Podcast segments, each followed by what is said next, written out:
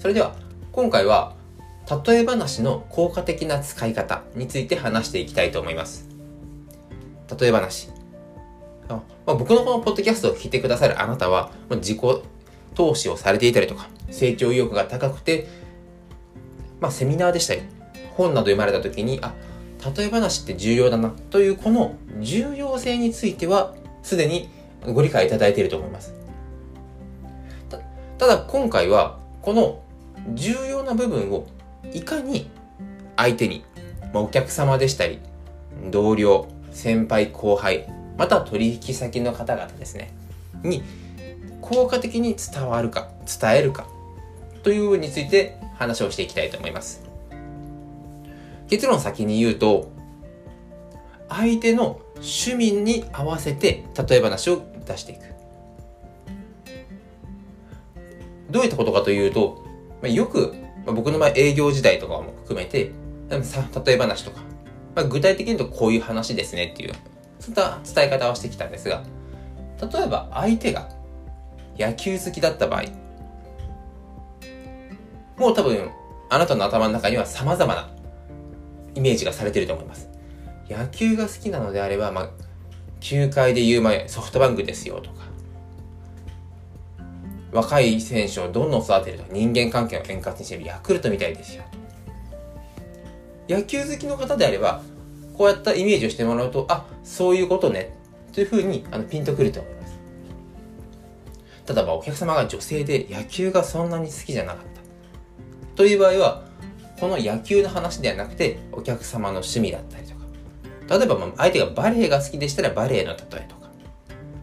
音楽が好きであれば音楽会話といった使い方をしていく必要があります。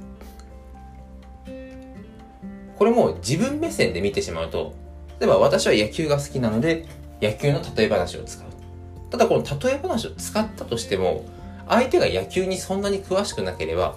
もちろん効果的とは言えないですよね。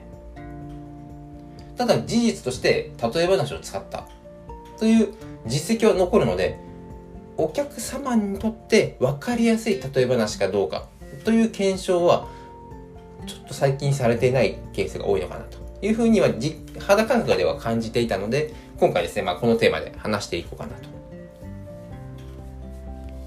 そう相手がサッカーが好きでサッカーの例え話だったらわかるけど野球詳しくないなっていう方に対しても、まあ、自分が好きだからとか自分がうまく例えるからと言って野球の例えバンバン相手に話をしてしまうとこちらとしては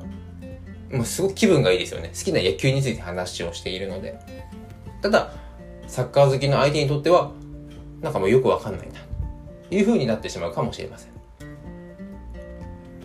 なのでよく営業の中でもお客様の趣味思考だったりとかお客様を知ろうと。いうふうにまずは言われると思うんですがなぜお客様を知る必要があるのか。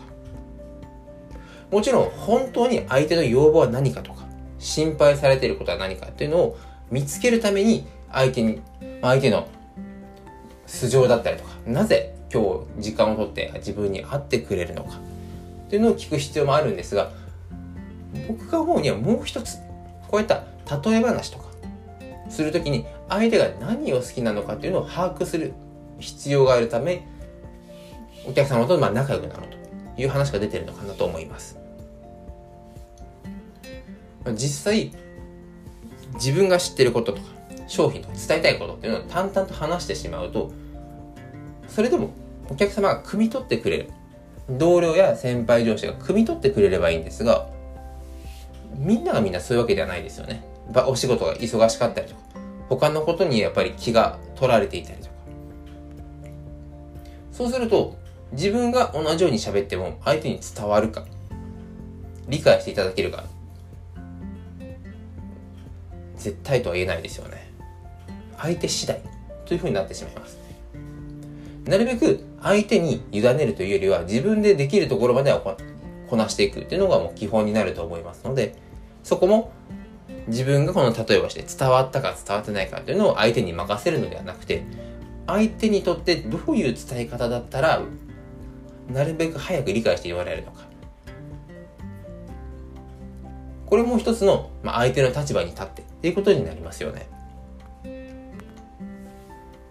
なので、まあ、本当表面的に